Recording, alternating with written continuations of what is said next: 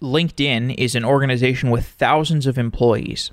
An enterprise of that size starts to develop problems with data collaboration. Data collaboration is the process of sharing and analyzing data with multiple users, such as data scientists, business analysts, and engineers. How do data scientists know what questions to ask? How do business analysts know the right way to query a database? How does a data engineer even find where the right database is within the company's sprawling infrastructure? And how can these different users share information with each other so that redundant work is avoided? When Adam Weinstein was at LinkedIn, he saw these problems firsthand. The process of accessing and utilizing data felt slow and broken. Engineers would have to search through the company's wiki to find out how to leverage data, and the wiki was often out of date. For example, you might have to figure out a query, the semantics of a query, to access the right database piece, which somebody else in the company has already figured out. And that's redundant work. And when an engineer would leave the company, there was not this durable institutional memory of how that engineer worked with data. Adam used his experience at LinkedIn as inspiration for Cursor, which is a tool for data collaboration. Cursor allows different users in the data pipeline to share datasets, queries, access patterns, and comments about data within a company. Cursor is used by LinkedIn, Slack, Apple, and other companies. Adam is the CEO of Cursor, and he joins the show for an interview about the problems and opportunities of data collaboration. This is another show in a series of shows about the data systems problems within companies. We've kind of stumbled into doing a lot of shows about this, but if you're interested in this topic, we've done shows about Dremio, Outlier.ai, Uber. Uber's data platform solved some of these data problems at, at Uber. Not that they are solved completely, these are just perennial problems at companies in modern engineering. So it was interesting to hear Adam's side of it. Before we get started, I want to mention we are looking for sponsors for Q4. If you're interested in reaching the 50,000 engineers that listen to Software Engineering Daily, I'd love to hear from you. You can email me, jeff at softwareengineeringdaily.com. You can also check out our website. We've got a form for you can fill out the form and tell us what you're looking for, and we can get back to you about advertising opportunities. We're also hiring. You can go to softwareengineeringdaily.com slash jobs if you are looking to be a writer or a podcaster with us, we've got some openings, and I'd love to hear from you.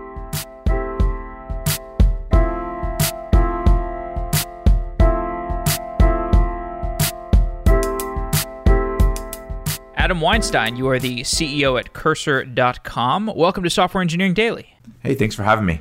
I want to talk about what you're building at Cursor, but I'd like us to start with what you were doing at LinkedIn. So, you were at LinkedIn for three years, you were working on business development and data products. You had some insights from that experience that led you to eventually working on Cursor. Describe what you were working on at LinkedIn. Yeah, sure. No, great question. So my background is heavily in uh, leading data at early stage companies. I was jokingly acquired into LinkedIn. They bought a company called Bright, where I led data 2014. And when I joined the analytics function there, the first thing I was actually assigned to do was to help build out an analytics team in China. So China was an interesting operation, or, or should I say, investment for LinkedIn, in that it was built to be heavily autonomous. You know, we didn't necessarily believe that we knew all the answers, and we also, from a legal and security perspective, wanted things to be relatively isolated. And so in, in doing that, we basically attempted to replicate a lot of the things that we had at headquarters in Mountain View at the time. And so, as the new guy, the, the irony was that I didn't have a lot of that understanding. And so, I spent a fair amount of time going around the business. Jokingly said I had, you know, there were over 200 coffee meetings just to try and meet folks that had understandings of various you know nooks and crannies of the business and particularly data around the business. And in order to really document it and then ultimately fly across the world and, and then teach it to the newly hired team in beijing. And so my role there at the time was was you know as a, a leader in that analytics function and, and particularly focused on, on building out the business in china but grew over time into leading various aspects of data around the business. So when i was in bd i led our, our developer platform because i became sort of familiar with the legal out ins and outs of, of data in our company I ended up doing a lot of partnerships where, where, teams wanted to use LinkedIn data, profile data, you know, other data part of their product, but never really left the data realm entirely. Just you know, sort of worked on various sides of it. So, as you were getting a survey of LinkedIn, basically from the top down, is, is what it sounds like, although you were able to drill into specific areas as it was necessary, you were seeing some of the data access issues within a large organization like LinkedIn. And that's a large cutting edge organization. There are much more severe data problems at companies that have a little bit more of a legacy infrastructure than a place like LinkedIn. What were the problems with data access that you saw at LinkedIn? Yeah, no, great question. You're right. Like we had phenomenal engineering teams. A lot of things we'd be we had the luxury to be able to build that you know another organization that may not be a technology company might not have that that option. But the challenge really was was access and you know sprawl. So we had roughly 300 folks on on the core analytics team when I left. It's called business operations. Really was sort of the the more uh, commonly used title. But there were roughly a thousand people a day that would write a SQL query inside the company. So you know if you think about you know technical ability of a data user, right? On one end of the spectrum, you've got someone that can pull up a Salesforce report. On the other end, you've probably got a data scientist that can go write you know something that's machine learning esque. In between, you've probably got a lot of people that are Excel and SQL savvy. Well, we had a lot of that that in between, and so the challenge that we had, and we had you know we had data living in Salesforce is a great example. Maybe not so much today in a Microsoft world, but you know Salesforce CRM data. We had a large data warehouse, or, or somebody called it a data lake, split between Hadoop and Teradata, and then we had a number of reporting tools that we use around the organization. So everything from Tableau to things that we had built internally that would support our product, and, and a number of things in between. Right, there were financial reporting tools, there were HR reporting tools, all of which had some value depending on who you were as a user. And so the challenge became, you know, where do you find an answer to a given question if you don't know where to start? If you were a new hire, if you were looking something that was out of your core competency, you could go ask your friendly analyst, and they may or may not know. But but there was no global repository that could that could capture all the sort of data work that was going on around the company. And so that was a challenge that you know yes we felt, and, and it was difficult, mostly given the quantity of data that we had. But I think also the quality aspect became an issue as well, which is if something's called a sales report, which one's accurate out of the 900 you might see in Tableau or in Salesforce. So so it was I don't think our needs were as unique as as maybe we might have thought they were. They just might have been slightly different shaped. Right. These data problems within enterprises, it's like every every handoff from one person to another of a problem introduces a new set of problems. So, for example, there's problems at the bottom of the stack where a data engineer needs to have access to a certain kind of data or they need to speed up a query of a certain kind of data. And then there's problems at the top of the stack where the VP of marketing just wants to know how a certain advertising campaign did.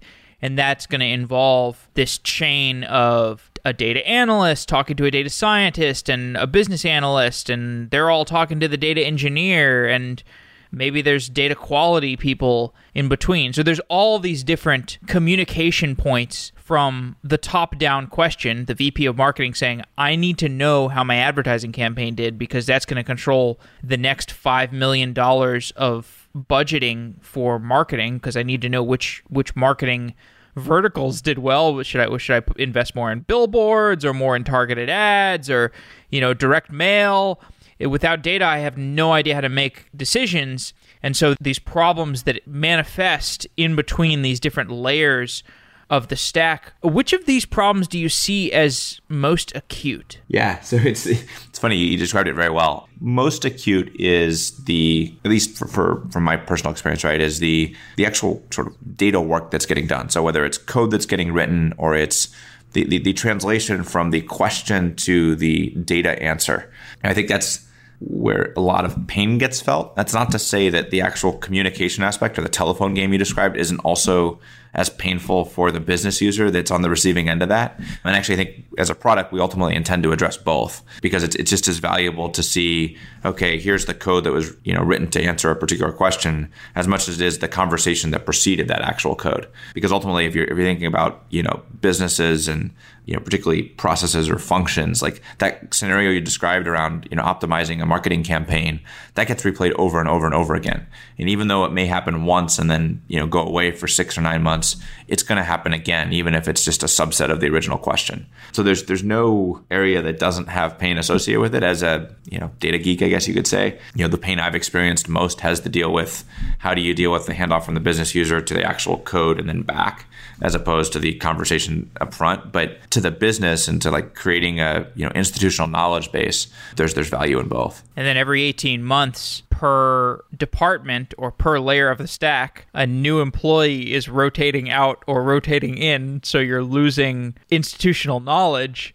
and this is actually something that your product helps with, which we can get to eventually. But staying on this on this high level topic of the org structure and the just the the workflow patterns that exist in these different enterprises, including companies like LinkedIn, we've seen the workflows change somewhat. So, for example, we have seen the rise of the data engineer. We've seen newer querying tools like Looker and Periscope data. How have you seen companies change as a result of the increasing volumes of data? You know, data engineers. I guess there's, all you know, on the plus side, there's more knowledge of data. There's a wider spread of knowledge in terms of people who can actually work with things like HDFS and all the layers on top of that. Uh, but how have the the volumes of data and the newer tools how has it changed the org structure and the decision making within these companies?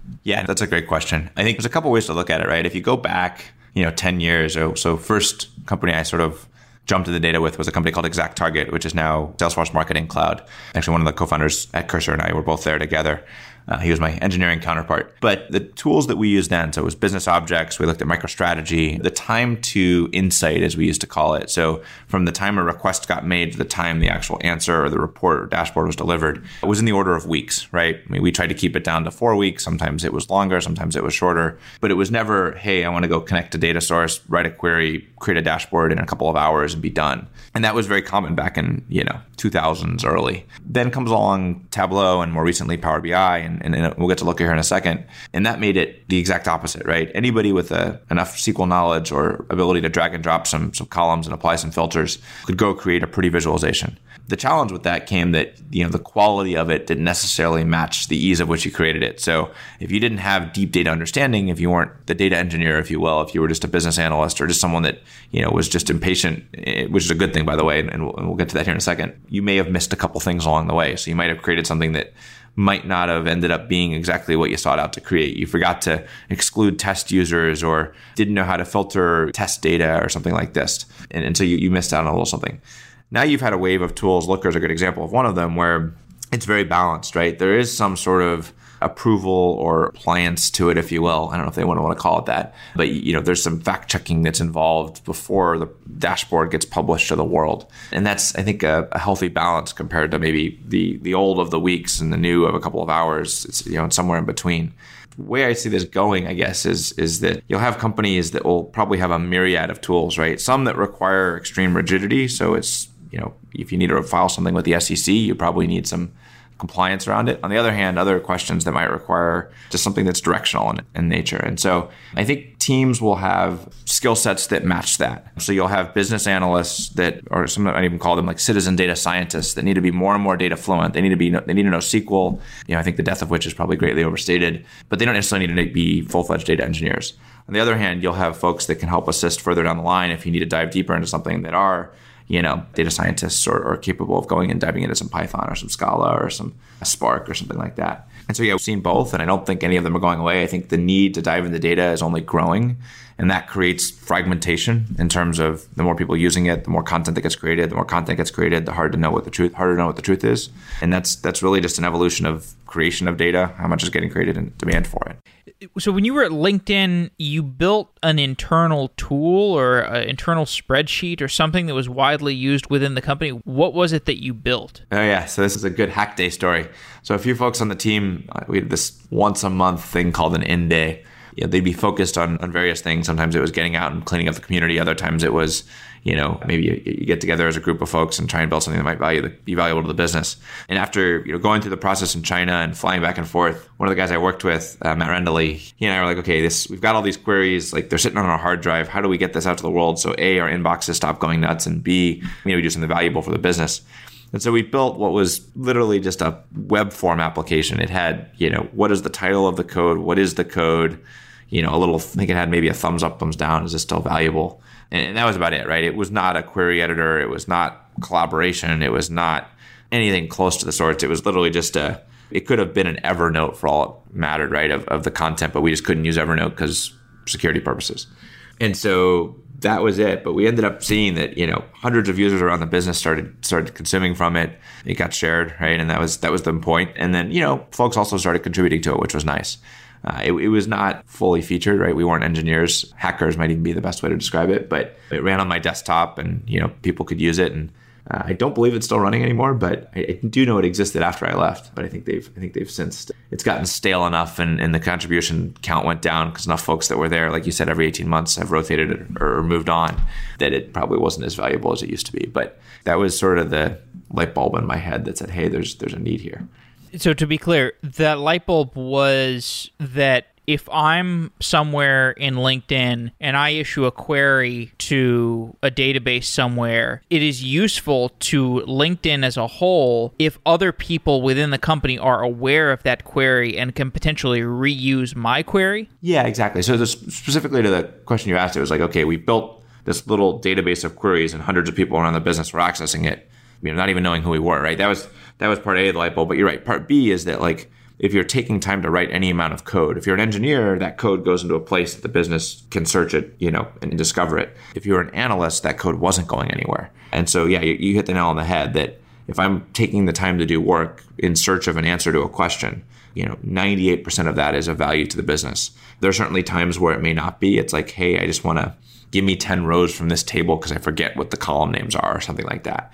Those queries aren't as valuable, but that still is probably part of a larger answer where you're trying to assemble query to a bigger business question. So most code is something that should be captured by the business and that should be, you know, searchable for the next guy like you just said. Yeah, I feel like I've worked at places where in my first week of working there, somebody shares the wiki page or the Word document that has the list of queries and how to get the database, like how to get access to the database, how to like access the ta- the, the database in the right way to get the answer to you know this query is just like there's like a spreadsheet or, or, or a word document or some other non-tool unformed block of text that tells you how to interface with the database and retains the institutional knowledge of the data analysts that have rotated in and out of the company. That is sad but true. Yeah when, when i got to linkedin we ran like a you know the open source version of you know I think it was Wikimedia is what they call it internally as a wiki or, or, knowledge base and had everything from you know vacation policies to exactly what you just described. And there was a page with probably a thousand queries on it 980 of which were so out of date you couldn't even use them. Like I think it was written in 2008 or 2009 it was 2014 15 right when we were looking at it had never been updated. It had some, you know, table names and things like that you might make use out of, but yeah, the, the challenge is it's, you know, to take time out of your day when almost every employee at every organization these days is working to 100% capacity, right? There's not like there's slack time to go sit and think, okay, how can I go help the company, even though that would probably be a good thing. So to have something separate like that, it was benevolent of one person to do it at one point, but it rarely gets revisited with any sort of frequency. So if you can have it built into your workflow that you know hey you're writing code it's automatically getting captured being made searchable you know, you're doing yourself a favor by helping uh, yourself to find it down the road but you're also helping your teammates and, and, and the business as a whole isn't this a problem that people have seen before and tried to address the problem of okay, I'm writing a query for a database. It would be useful if that query was saved somewhere and if somebody else could use it. This must be a problem that other people have tried to address. Yeah, I think there's there've been a couple attempts to do things that say involve just storing code. I go back to like a company like Mode Analytics, which is a great product. And you know, they ended up building out more of a fully functional BI platform. So it's not just code anymore. It's very heavily focused on visualization and reporting. And there are other other tools out there that, you know, allow you just to sort of save snippets of code. I think where we see ourselves going with it is is more focused on search. And for an analyst, search may be focused on finding code that answers data questions.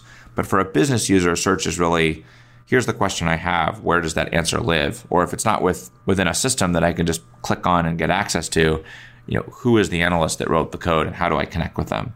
And that is a little bit more powerful, I think, or a lot more powerful in that no matter where I live in the business, everybody has data questions of some sort, right? If I'm a sales leader, I need to know stuff about my pipeline or my quota or you know my territory or, or you know where I'm at relative to my peers. If I'm in customer support, you know, same similar similar types of questions. But in finance, I've got data questions. So how do you capture the conversation and questions that are going on around the business, and for that matter, the answers that go with them? With you know, on the other end of that problem, you know, an increasing number of places where answers may live. So if you look at what SaaS tooling has done, is you've got great tools that solve even you know incrementally smaller problems. Like if you think about the number of tools a designer uses today, or a data analyst, or a you know finance professional, they've got a tool for sort of every little piece of the job. But what that generates is then you know solutions or answers or reports that live within each one of those little tools. So if we can get visibility into each one of them, and most of them have APIs that we can do so with.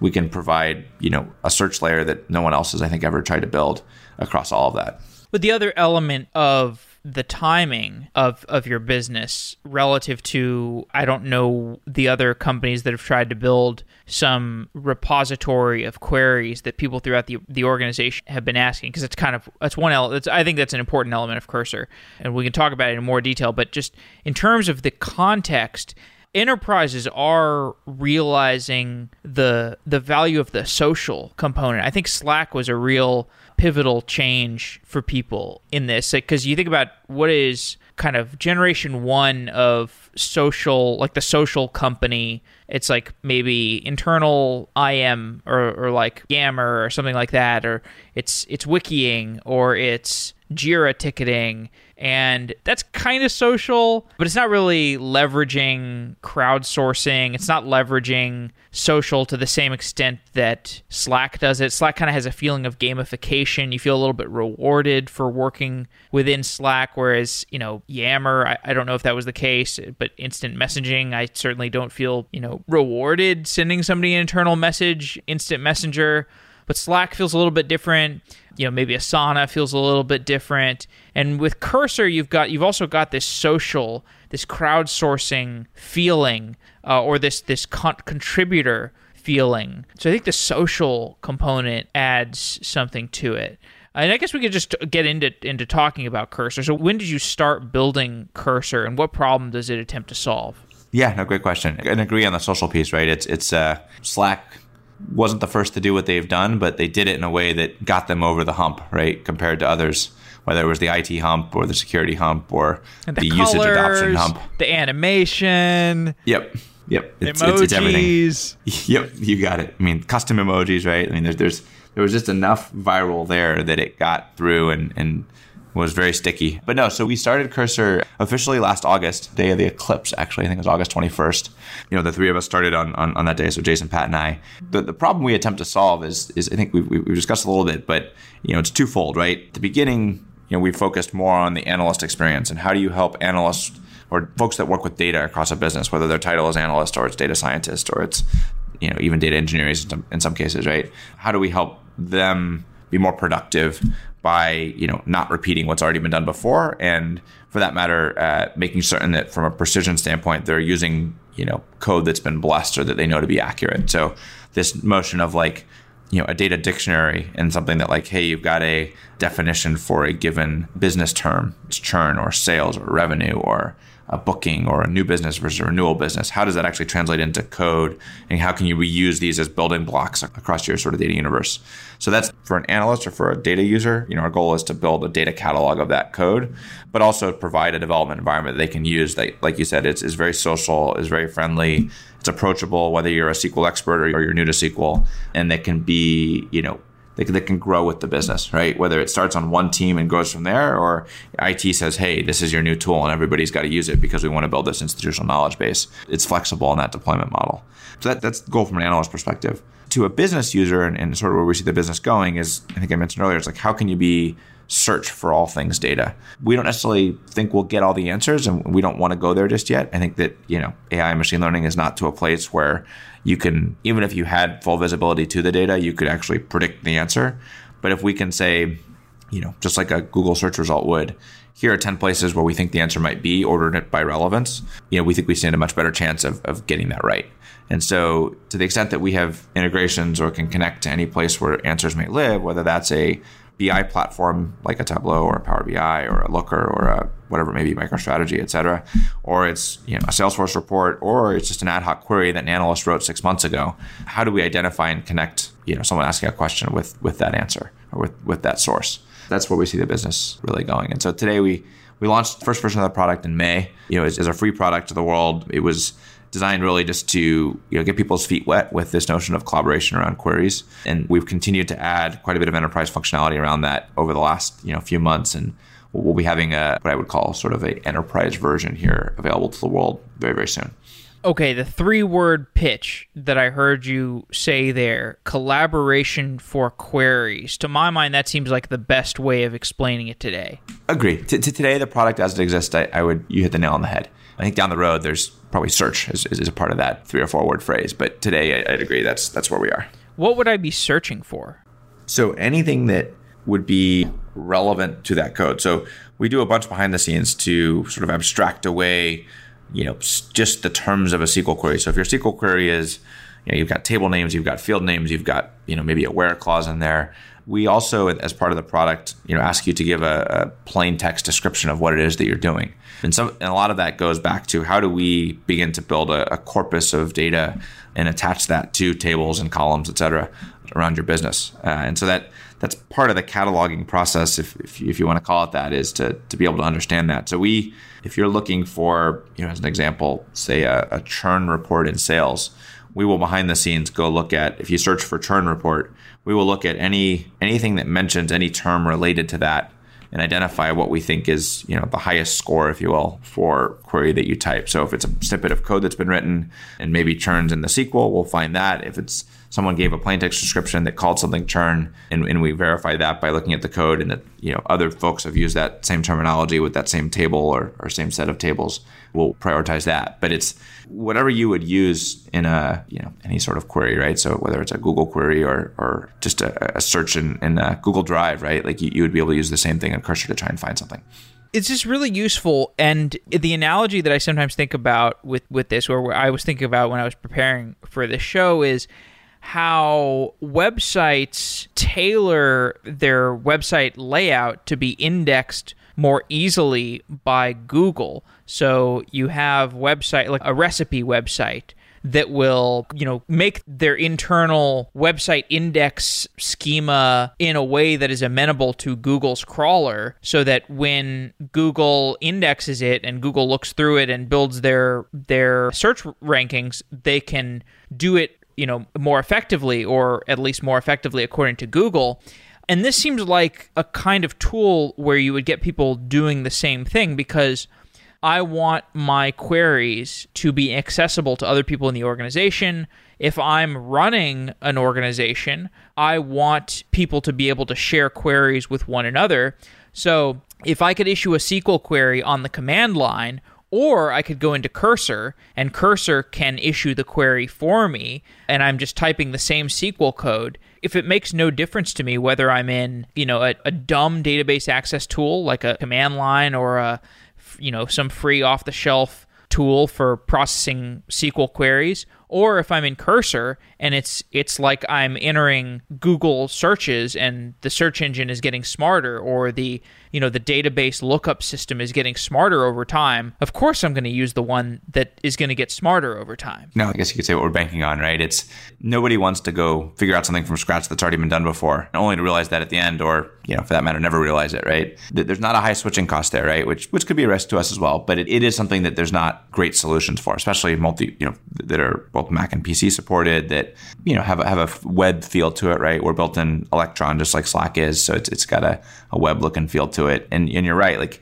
part of the sort of SEO optimization that you described on the recipe site involves sort of the process of, of how you build it, right? So today, when you go write a query, you literally are opening an editor, you're creating a new tab, you're just typing some code. Maybe if you're diligent about it, you might put a comment above that. So if you happen to come back to it yourself someday, you can at least know what you were doing. That's also something we build into the product, right? Which is when you go to do something, give us three words or something similar on what you're actually about to do. You know, yes, it takes another six seconds of time to, to do that, but the hope is that that six seconds, if you trade it in to the community of knowledge that you're able to access, should save you, you know, hundreds of times that the next time you go write something and you don't actually have to do it. You can just find somebody else's, change a date range, and you're done. And so that the social aspect as well as the knowledge aspect, right? That's a lot of what we're banking on. Just to make people understand or have another chance at understanding this, give a few examples of how people use Cursor, or maybe you could give a day in the life of a data analyst or a data scientist with and without Cursor, how it makes a difference. Sure, good question. So imagine you're an analyst attached to the marketing organization. This is real example, by the way, real, real customer. Just won't. We'll try and leave names out of it for security stuff. But no, you're an analyst in the marketing organization. Your job is you sit in business meetings for some percentage of the day, and then you you tend to be back at your desk producing, you know, working on some sort of analysis. Maybe it came out of that meeting for the rest of the day. So you'll sit down to your desk, you'll open up a query editor, you'll go look at some data in the data warehouse or data lake, right? Maybe it's in Hadoop, maybe it's in Teradata, maybe it's in Microsoft SQL Server, and you'll start crunching raw data to try and get to the answer to a question. Maybe the answer, maybe the question was like we talked about earlier, you know, a campaign optimization mix. So someone, the company spent a bunch of money, some of it's online, some of it's offline, and they're trying to figure out what the ROI looked like. How do they identify what customers or revenue came in that was attached to that campaign? So you're joining spend data to revenue data. You're massaging it to make certain that, you know, people that might have been touched in multiple ways are accounted for. Folks that were existing customers that you know may have been touched again don't get credit to that because they were already customers before. And then as you're working through this code, and you'll probably have you know several queries that you'll write throughout this process. You're ultimately thinking about what is the end deliverable I want to create, right? Is it just an Excel spreadsheet that I want to send off in an email? Is it a Tableau dashboard or, or some sort of BI product? Um, and then who is the audience that I'm trying to build that for? So that person, they'll, they'll finally get the data massaged to the right level, right? And they'll get sort of a result set that explains what the answer is to the question that they had.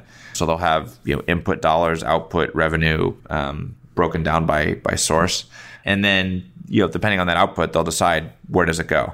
Most often, believe it or not, it ends up in an exported Excel spreadsheet that gets attached to an email. Some small percentage, call it 20 or less, ends up in a BI platform. Tableau is higher. You know, if you're if you don't have access to a casual or, or lightweight BI tool like that, you're probably even lower than that. At that point, you'll you'll you'll share that result, and that will be at the end of that analysis for that moment.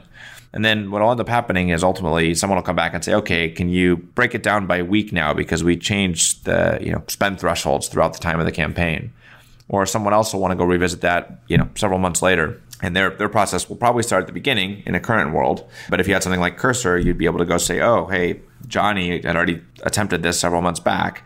I could just reuse it maybe change the date range, change a couple parameters, and not have to start this from scratch. So there's, you know, I think what the person's doing, you're opening a SQL editor, writing some code, writing some more code, exporting the output, sharing it with some audience. That today is a heavily local process, right? The SQL editor lives in your local machine. The data lives centrally in a database, data warehouse, data lake, but the actual work that you do never leaves your computer until maybe it's in that Excel spreadsheet or uh, if you happen to share it somewhere publicly, like a Tableau or, or Power BI or some BI platform, happen to be there. So yeah, that's the challenge there is all that work that's kept local never could be viewed by anybody else that might need it. You know, it's not in the Excel spreadsheet. We used to do that sometimes at LinkedIn. Some people were nice enough to have a code tab. And if you get shared a spreadsheet around, you'd include the code with it. But more often than not, that, that work is lost. And if anybody wants to go revisit it, they have to they have to start from scratch. When a company's onboarding with Cursor, do they need to have some concerted effort to get cursor connected to all the different databases? What is the onboarding process for an enterprise? Yeah, so today, if you go, you can do this today actually, you can go to cursor.com, you can download the product. It actually, it's, it's free to use in, in the version that you see on the website. The process is download it, install it, hook it up to whatever database that you want, just like any other data query tool or SQL query tool. No special effort or, you know, server required. You know, the collaboration layer or the search layer lives in the cloud. It's locked down to your company and you can control how it's locked down. So if it's to be locked down to your team or to three users or however you want it, you can you can manage all that much like a Google Drive or Dropbox the effort to actually get content into the system. So we'll automatically build a data catalog of any database that you connect. So if you connect to a Microsoft SQL server, we will build a search layer of all the tables in that system. But if you want to start capturing code that's written, you, you would have to either write it in the product or we have an API that will allow you to import it. If you happen to have a text file of 500 queries, you know, we can actually uh, import those through our API.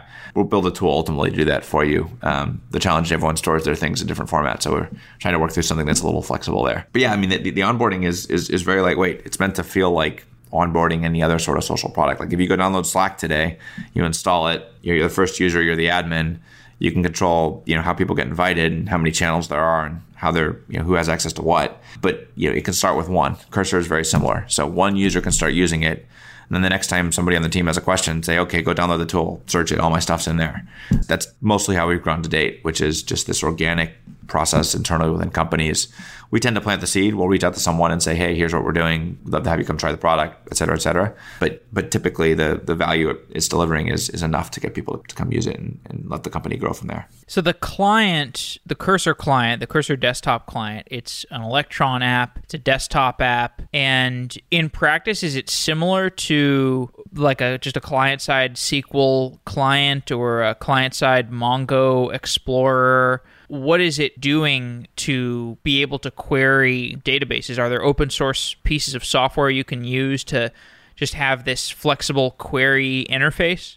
Yeah, so I think it, it certainly has some of the uh, bells and whistles you would expect with a query editor, searching for tables, you know, dealing, having a full-fledged editor with type ahead and, you know, syntax highlighting and all that kind of stuff. But where it's different and, and sort of architecturally from an engineering standpoint, I think this is kind of the exciting part. We're an Electron client, but behind that actually sits a Java daemon because you know web code can't really talk directly to a database, right? So you need some backend language there. That Java daemon is is basically a broker between any query that's being executed against the data source. And the reason we have a client is because most data sources still tend to live behind a company's firewall. So there has to be something local to be able to access that. We can't do it directly from our cloud because we're not going to get a firewall exception, right? Or firewall, firewall exception, right? That's that's not likely as a as a startup. So that Java daemon it executes the query against the database. But then anytime you're actually searching, so say you want to go see if a query's been written before and you, and you pull up cursor and you go to the top in the search bar and you type, hey, you know, I want to look for this report or this this code, that's actually querying our cloud and any code that's been been published there. So we never see data itself. Data remains behind the company's firewall and, and either between the client and, and, the database. But but the actual metadata from that, so the column names, the table names, the actual code itself, that does get shared, you know, securely within your organization as you just as you define. And that's what you know is being sort of handled by that that Java daemon that's behind that Electron client. So we don't know many folks that are doing that that actually have a backend app effectively behind Electron. We think it, it's a pretty powerful paradigm because you can do a lot of things behind the scenes there, from crunching to you know caching to even even you know dealing with encryption and stuff like that. So we see a lot of opportunity in that in that architecture. And actually, if you take it a step further, you know, there, there are going to be instances where we're going to need to deploy Cursor on premise, just regulated companies that can't use cloud services, period. Uh, actually, LinkedIn was one of those. And in, in those scenarios, that Java daemon can actually be deployed centrally within the business. So you still you actually could use Cursor within a browser, and that Java daemon just lives in one server in a company, uh, and it, it sort of brokers all all traffic internally between databases and and you know the actual search layer of the product. Does that make sense? It does, yeah. Can you talk uh, more about your infrastructure and the process of building Cursor? Yeah, sure. Caveat with I'm the only non-engineer on the team, but I'm an infrastructure nerd, so hopefully that helps a little bit. So yeah, I mean, the, you know, the, the process was was rather interesting, right? I think first the debate was what language do we actually use as a backend language, both from a you know what's exciting and growing and has the right community around it to we're working with data and, and what uh, restrictions does that impose on us? And so we ended up with kotlin as a as a backend language a because you know compiles the java bytecode um, you know interoperable with with most things java. And unfortunately the fact that most databases talk java or jdbc um, we were a little reluctant to go with anything else just because if the OEM is only going to support their you know Java derived driver, you know, going with a community driver in any other language, Go was certainly one that was high on the mind. May have put us in some sticky places as we got further down the line with enterprises that had uh, you know some really unique needs that maybe only the Java driver satisfied. So Kotlin lives, you know, in cloud layer, but then that Java daemon I talked about behind the Electron app is actually Kotlin, at least in code. And then, you know, architecturally, how we design the app to deal with a lot of security concerns, right? That, you know, effectively that Java daemon has to be open only to our app, right? And how do we make certain that there's no man in the middle risk or, or things, you know, that could go between any traffic that we might be generating, right? Either to our cloud or to our client, such that, you know, this is some really sensitive information, right? Query results that might have, uh, you know, private company data. So there's a lot there from an encryption, you know, security standpoint that we maybe even overthought, uh, just given all of our backgrounds. Me at LinkedIn, uh, Pat at, you know, Salesforce ExactTarget with me, and then uh, Jason at Pandora at the beginning. And, and, now as the team's grown, we, we all tend to be pretty security minded. But yeah, I don't, I don't know if that, that helps at all. I mean, Electron seemed like the natural fit as a, as a client. It allows us to build the code once and deploy it across platforms. Um, so today it's just Mac and PC easily could add Linux to the mix and, and, and certainly will. And, you know, potentially as we think down the road to, I don't think we'll ever be writing SQL queries on mobile devices. That may be a bit extreme. I have seen people use like command lines on their cell phone. It looks painful, but um, I do think there are pieces of content within Cursor that might be valuable to be searched from your mobile device down the road. So if you're looking for an answer to a question, you know that search experience there's no reason why that couldn't live on your mobile device and so there's there's opportunities there that i think we'll we'll be able to benefit from by using electron in, in that regard answer sort of where you're going definitely what have been the biggest engineering challenges from all from those different domains that you just explained yeah, so I think the the one I described earlier around getting an Electron app that has a Java daemon behind it and all the sort of nuances that come with Java as a whole, right? Does someone have the JRE installed? Do they have the version of the JRE that you you know you built the product with? Electron has this ability to actually basically pre-fire a service as it starts. It's documented but not well used. So I think we think we're pretty unique, or there's just a lot of not, a lot of not enough, or not a lot of folks that deal with that. And so that that was certainly one challenge, right? How we how we bundle that Java app with the Electron, you know, client, and then thinking things through that you know go along with that in t- typical enterprise software, like software updates. How do users, how does the product behave when a user may be disconnected? You know, what can they see? What can they not see? What can they do? What can they not do? Or for that matter, maybe they're behind the firewall, but they don't have internet access. It's not uncommon to have, you know, companies that have a production data environment where they can VPN in, but that VPN connection consciously blocks off internet access. And so there's there's a lot of networking nuances that we've we've had to deal with. Some of which we've already dealt with, some of which we have yet to deal with. But there are things that we've we've needed to build in. And then the whole transport layer, I think that I talked about around how what we send back to the cloud and how we do that in such a way that you know it's only visible to the organization at most but then it can be locked down, you know, by team, by user, however it may be, in, in, a flexible way that may or may not be known up front. So you may run a query today, and tomorrow you may change the visibility of that. So how do you how do you build a product that can that can support that? You know, very similar to a Google Drive or Dropbox, right? That, that they they can do the same thing. You can create a Google Doc and then share it with the world, and then turn that off the next minute, right?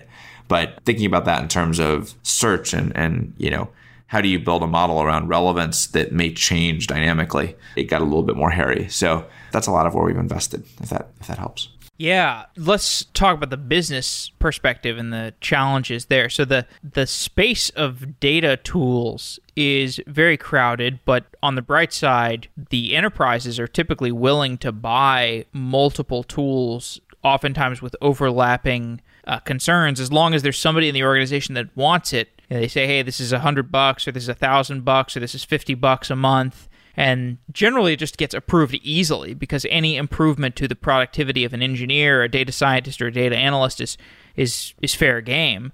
So there's benefits and disadvantages to playing in the kind of data tools space. How do you look at the market and what are the go to market challenges and opportunities that you're seeing?